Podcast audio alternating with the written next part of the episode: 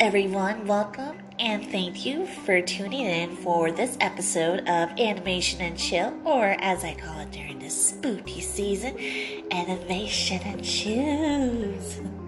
I am your host, Mara, and today I am going to be talking about the 2018 direct to video sequel Scooby Doo and the Gourmet Ghost.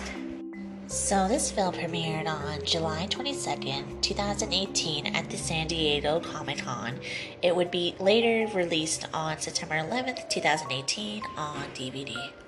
This is the 28th direct to video Scooby Doo movie, and it is about the gang visiting Fred's uncle, Bobby Flay, at his culinary resort in Rhode Island and unfortunately, shenanigans start once a red ghost starts terrorizing them.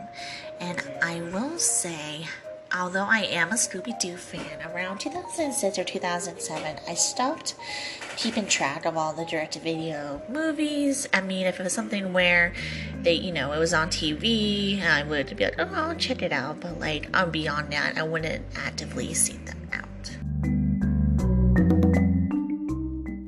And what caught my attention about this movie initially um, was not only the inclusion of Bobby Flay, which was kind of weird in itself for me, was the fact that he was also Fred's uncle in the movie. And it just makes me think that, you know, now Bobby Flay is a canonical character in the Scooby Doo extended universe. It's like, okay, and I know maybe some of you might be thinking, like, okay, this is like a series where there's like a you know, teenage sleuths, young adult sleuths, like with a talking dog, like this, this is what, you know, breaks the barrier on what is weird and and I'm gonna say, yeah, yeah, it is kind of weird because it's so random. Like, I mean, it's so a celebrity chef and i i feel like although like that is not to say that i could not see this working with another like renowned chef. Like i wonder if they attempted to get gordon ramsay at first but they couldn't for whatever reason or i even feel like someone like guy fieri is a little more appropriate for scooby-doo universe.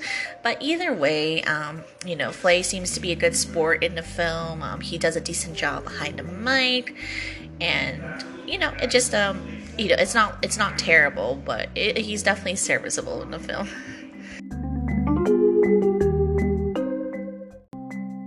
Additionally, I feel that it is kind of weird that Fred was chosen to be the relative of Bobby Flay. I mean, I'm not sure if it was something that was requested.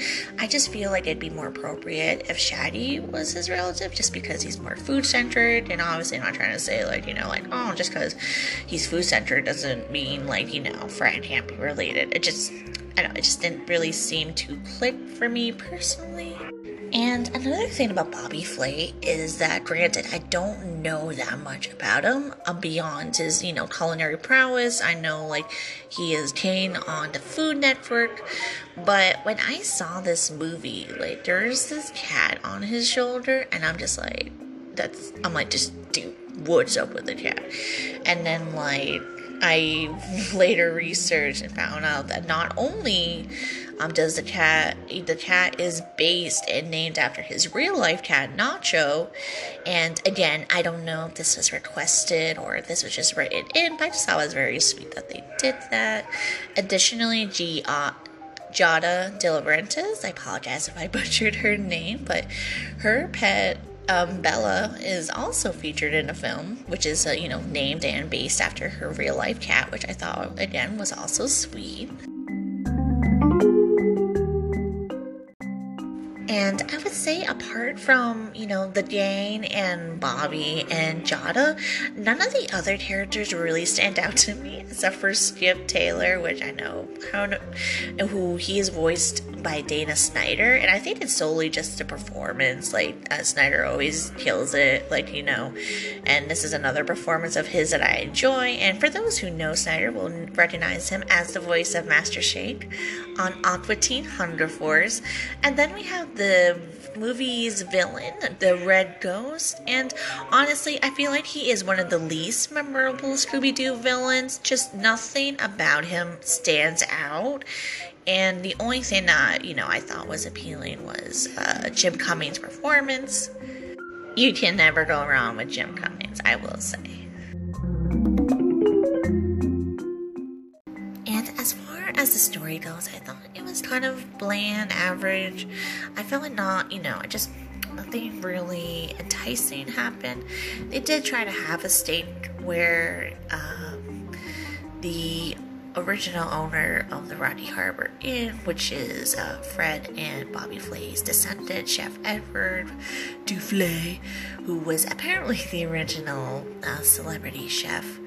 Um, had may or may not have been a spy for the British. And I feel like this plot element was kind of meh because it doesn't really amount to anything or hold any bait stays. They try to play it off like it is, like it's gonna jeopardize the future of this resort, but in reality, the majority of foodies are not to care if some famous chef's descendant was a spy for the British, or nor would it impact their uh, top culinary destination.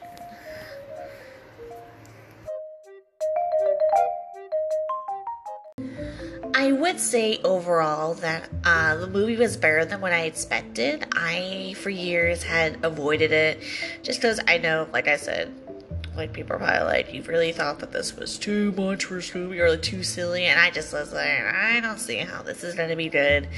But when I finally watched it, I was pleasantly surprised, and beyond the things that I initially listed as positives, I also liked the time lapse intro uh, from you know the the inn from its pre-Revolutionary War days leading up to present day and I thought the animation, you know, I feel like the animation always, you know, at least for the Scooby Doo direct to video movies, always looks above average and crisp. I will say though that I would be interested if they, you know, did other crossovers with Food Network or you know just culinary um, chef chefs such as like Gordon Ramsay, Carla Hall, or um, Guy Fieri, like sort of like the WWE crossovers with like into Flintstones and whatnot. Like I know I kind of like to see it, but I don't. know. We'll see. Okay, and that brings the conclusion to this episode. It was short and sweet, and I appreciate you folks following along. Please join me next Wednesday as I cover my next topic. So, before I sign off, I want to say thank you. I hope you stay safe, stay well, and during the spooky season, have a good fright.